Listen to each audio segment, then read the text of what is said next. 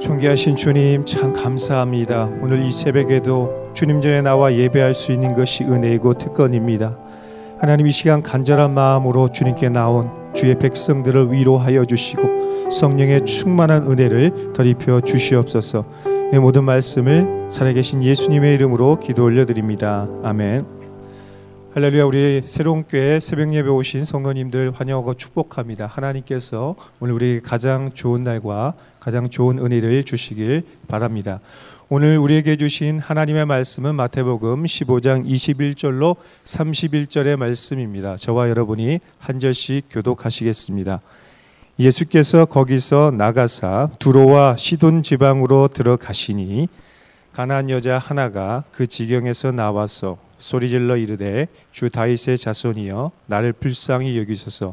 내 딸이 흉악하게 귀신 들렸나이다 하되 예수는 한 말씀도 대답하지 아니하시니 제자들이 와서 청하여 말하되 그 여자가 우리 뒤에서 소리를 지르오니 그를 보내소서 예수께 대답하여 이르시되 나는 이스라엘 집에 잃어버린 양 외에는 다른 데로 보내심을 받지 아니하였노라 하시니 여자가 와서 예수께 절하며 이르되 주여 저를 도우소서. 대답하여 이르시되 자녀의 떡을 취하여 개들에게 던짐이 마땅하지 아니하니라. 여자가 이르되 주여 올소이다마는 개들도 제 주인의 상에서 떨어지는 부스러기를 먹나이다 하니 이에 예수께서 대답하여 이르시되 여자여 내 믿음이 크도다. 내 소원대로 되리라 하시니 그때로부터 그의 딸이 나으니라. 예수께서 거기서 떠나사 갈릴리 호숫가에 이르러 산에 올라가 거기 앉으시니 큰 무리가 다리 저는 사람과 장애인과 맹인과 말 못하는 사람과 기타 여럿을 데리고 와서 예수의 발 앞에 앉힘에 고쳐 주시니 함께요. 말 못하는 사람이 말하고 장애인이 온전하게 되고 다리 저는 사람이 걸으며 맹인이 보는 것을 무리가 보고 놀랍게 여겨 이스라엘의 하나님께 영광을 돌리니라 아멘. 욕심은 우리 마음의 생각 중에 나오는 악한 생각 중에 하나입니다. 지나친 욕심은 아, 우리의 삶을 뒤흔들고 반역한 아도니아처럼 모든 관계를 파국으로 이끌어 갑니다. 그래서 욕심을 경계해야 합니다.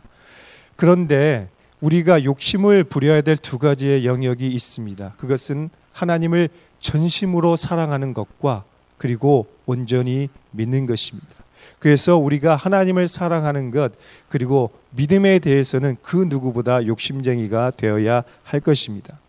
왜냐하면 믿음이 없이는 하나님을 기쁘시게 할 수도 없고 믿음이 없이는 구원도 없으며 믿음이 없이는 하나님의 기적과 은총도 경험할 수 없기 때문이죠. 그래서 우리에게 있어서 가장 중요한 것 중에 하나는 믿음이라고 할 수가 있겠습니다. 오늘 본문은 믿음의 대가들과 가난 여인의 그 믿음을 대조하면서 진짜 믿음이 무엇인지 우리에게 보여주고 있습니다.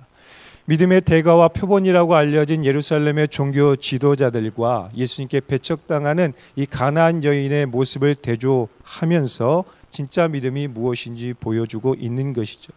예루살렘의 종교 지도자들의 모습은 어땠습니까? 그들은 장로들의 유전과 정결법 그러니까 자신의 전통과 관습을 지키는 것이 믿음의 삶이라고 착각하며 살았습니다. 그들에게 있어서 믿음으로 살아간다는 것은 대대로 전해온 장로들의 유정과 전통을 지키는 그러니까 레이기의 정결법을 지키는 외적인 거룩이라고 생각한 것이죠.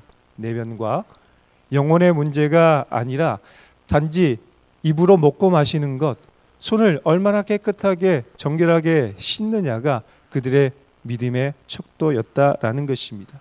이러한 그들의 믿음은 자기 의와 자기 만족을 드러내는 것일 뿐 주님이 기뻐하시는 믿음, 주님이 인정하는 믿음은 아니었습니다. 오히려 오늘 예수님께 문전박대를 당하고 배척을 당하는 가나안, 가나안 여인의 모습 속에서 진실한 믿음이 나타나고 있는 것이죠. 21절과 22절의 말씀 함께 보겠습니다.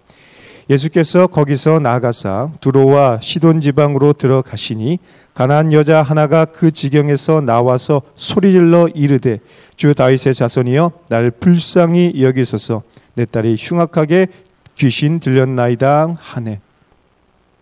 여기서 우리는 여인의 간절하고 절박한 그 애절한 마음을 느낄 수가 있습니다. 사랑하는 딸이 귀신 들려서 고통당하는 것을 참아 볼 수 없었습니다. 예수님께 나오는 이 여인의 마음은 어땠을까요? 가장 애절한 그 모성애를 가지고 예수님께 나온 것입니다. 아마도 이 여인은 엄마로서 할 수 있는 일은 다 해봤을 것입니다. 모든 방법, 모든 수단을 다 동원해서 내 딸을 고칠 수만 있다면 심지어 내 영혼까지라도 내어줄 수 있겠다. 내가 귀신이 들리고 내 딸이 자유함을 얻었으면 좋겠다. 라는 그런 마음을 가졌을 것입니다. 하지만 모든 방법을 다 동원해도 아무것도 할 수가 없었습니다. 오늘 여러분 가운데 혹시 그런 분들이 있지 않습니까? 모든 방법을 다 동원했고 모든 수단을 다 동원해도 아무것도 할 수 없는 그런 절박함을 느끼는 분들이 있지 않습니까? 그렇다면 오늘 이 말씀은 여러분에게 주시는 하나님의 말씀입니다. 오늘 이 아이는 어느 날 한 가지 복음을 듣기 시작합니다. 나사렛 예수라는 분에게 나아가면 내 딸이 치유를 받을 수 있다는 복음을 들은 거예요. 그런데 너무나 감사하게도 그 예수라는 분이 내가 살고 있는 이 지경으로 나왔다라는 소식을 듣기 시작했습니다. 아마 한 걸음에 달려갔겠죠. 그리고 예수님을 향해서 주 다윗의 자손이여라고 외치고 또 외치면서 내 딸을 고쳐달라고 그렇게 부르기 시작했습니다. 지금 이 여인은 그 누구보다 간절하고 그 누구보다 절박한 마음으로 예수님의 이름을 부른 거예요.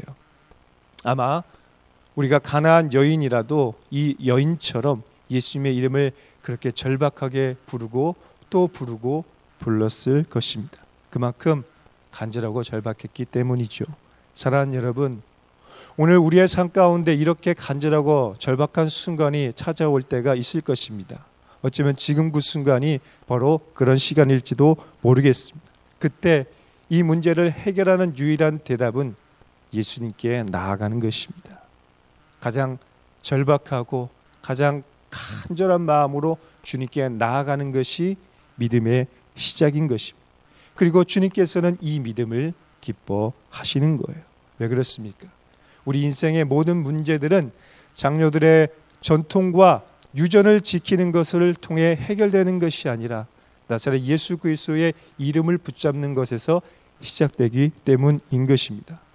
오늘 예수님께서 여러분의 간절한 기도의 제목에 응답해 주시는 놀란 아침이 되길 예수님의 이름으로 축원합니다.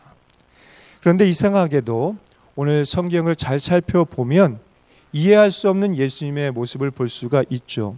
평소 우리가 알고 있는 예수님의 모습은 어떻습니까? 예수님은 참 선하고 따뜻한 분입니다. 예수님의 품은 굉장히 따뜻하고 예수님의 품은 항상 열려 있는 것 같습니다. 그런데 이상하게도 가나안 여인을 향한 예수님의 모습 속에서는 굉장히 냉정한 모습이 나타나고 있는 거예요. 23절의 말씀입니다.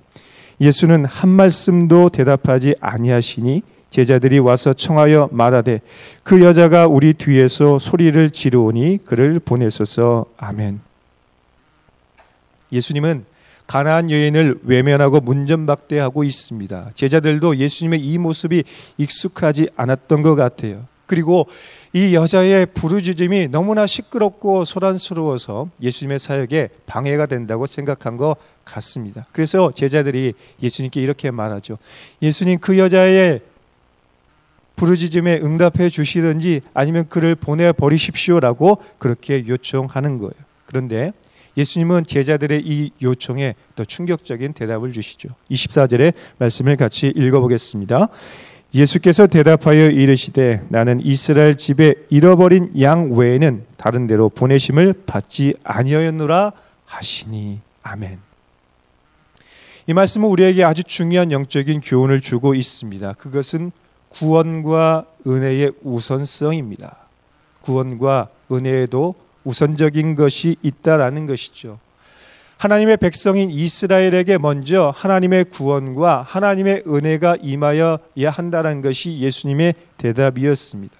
우리 자녀보다 타인의 자녀를 먼저 챙기지 않듯이 하나님의 백성인 이스라엘이 먼저 하나님의 구원과 은혜를 경험해야 한다는 것이 예수님의 대답이었습니다. 하지만 사실 이 말씀에는 숨겨진 영적인 의미가 있는 거예요. 그것이 무엇입니까? 진짜 잃어버린 양의 정체가 무엇인지 예수님께서 묻고 있는 거예요. 진짜 잃어버린 양의 정체는 혈통과 민족을 주장하고 전통과 관습을 주장하는 유대인이 아니라 신실한 믿음으로 주님께 나오는 그 사람이 진짜 잃어버린 양이라는 것을 예수님은 말씀해 주고 있는 것입니다.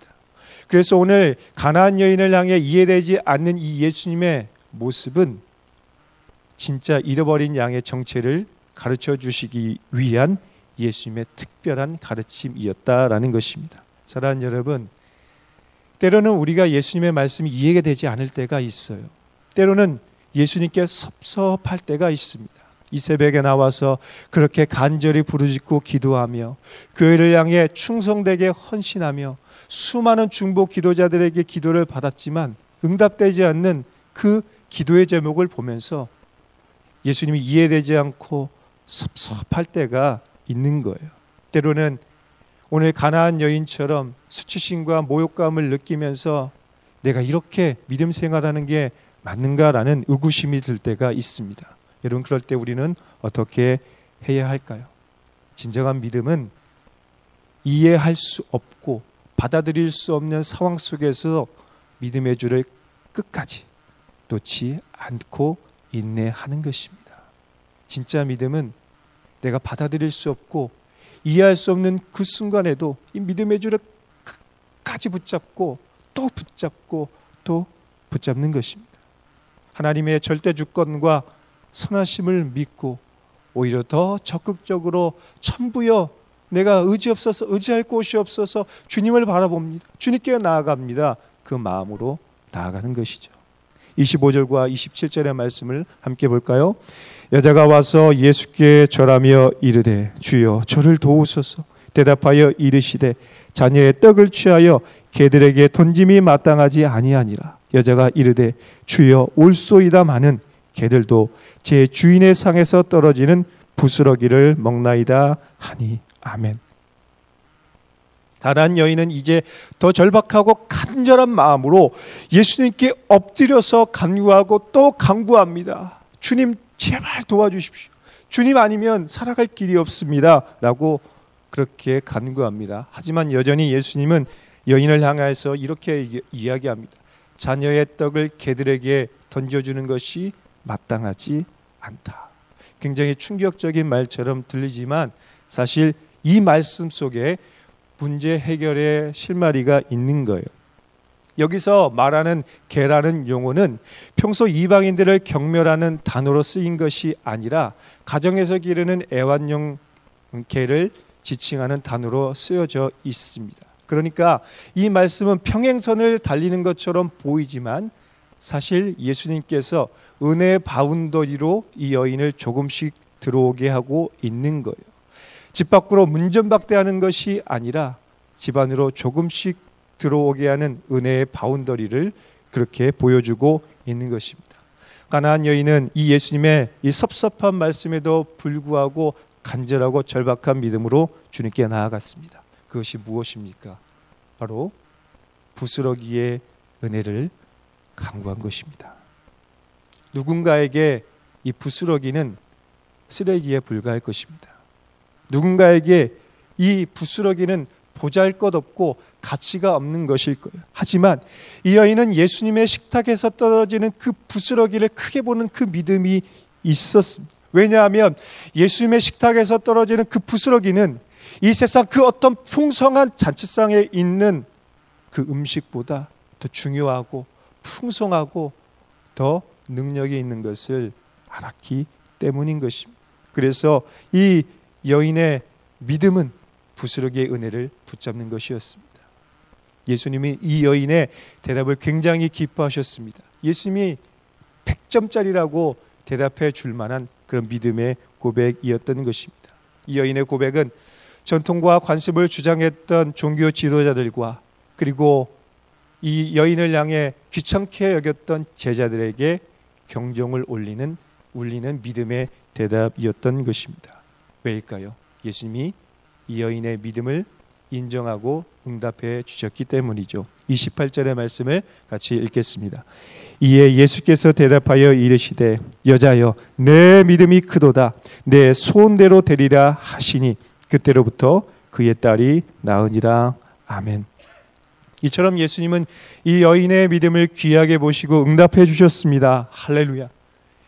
부스러기의 은혜를 가치 있게 여기고 부스러기의 부스러기의 은혜를 크게 보았던 이 여인의 믿음은 주님을 기쁘시게 했고 주님께 인정받는 믿음이었고 주님께 응답받는 믿음이었습니다.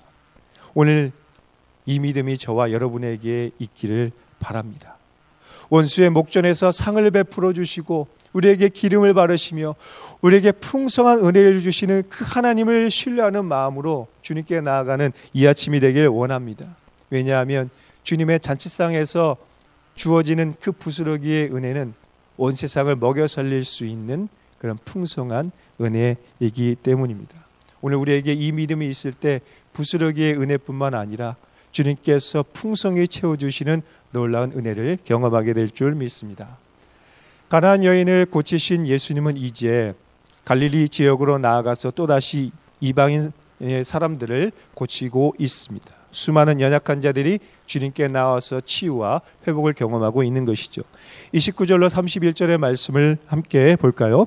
예수께서 거기서 떠나사 갈릴리 호숫가에 이르러 산에 올라가 거기 앉으시니 큰 무리가 다리 저는 사람과 장애인과 맹인과 말 못하는 사람과 기타 여럿을 데리고 와서 예수의 발 앞에 앉힘에 고쳐 주시니 말 못하는 사람이 말하고 장애인이 온전하게 되고 다리 저는 사람이 걸으며 맹인 보는 것을 무리가 보고 놀랍게 여겨 이스라엘의 하나님께 영광을 돌리니라 아멘. 뭐라고요?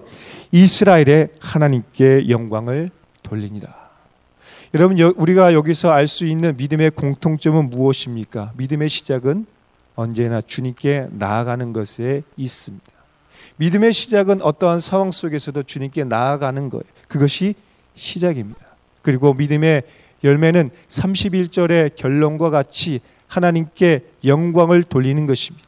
우리의 입술로, 우리의 삶으로 하나님께 영광을 돌리는 것이 바로 믿음입니다. 믿음의 과정과 정도는 서로 다를 수가 있습니다. 가난 여인처럼 큰 믿음, 강한 믿음으로 주님께 직접 나아가는 사람이 있다면 지금 내가 너무나 연약해서 누군가의 손이 아니면은 예수님께 나아갈 수 없는 그런 믿음도 있을 수 있습니다. 이렇게 믿음의 과정은 다를 수 있지만 중요한 것은 언제나 예수님께 나아가는 것이 믿음의 시작이라는 거예요. 우리의 크고 작은 문제를 가지고 예수님께 나아가는 것이 믿음의 시작이고 주님께서 주신 그 믿음의 응답 때문에 하나님께 영광 돌리는 것이 믿음의 결국이라는 것입니다. 오늘 우리가 하나님께 영광 돌리며 살아갈 때 오늘 우리의 믿음이 주님께 영광 돌리는 주님이 기뻐하시는 열매가 될 줄 믿습니다. 사랑하는 여러분, 오늘 여러분이 회복되어야 될 믿음의 영역은 무엇입니까? 오늘 여러분의 삶 가운데 진정으로 치유와 회복이 임해야 할 것이 무엇입니까? 그렇다면 믿음을 가지고 주님께 나아가십시오.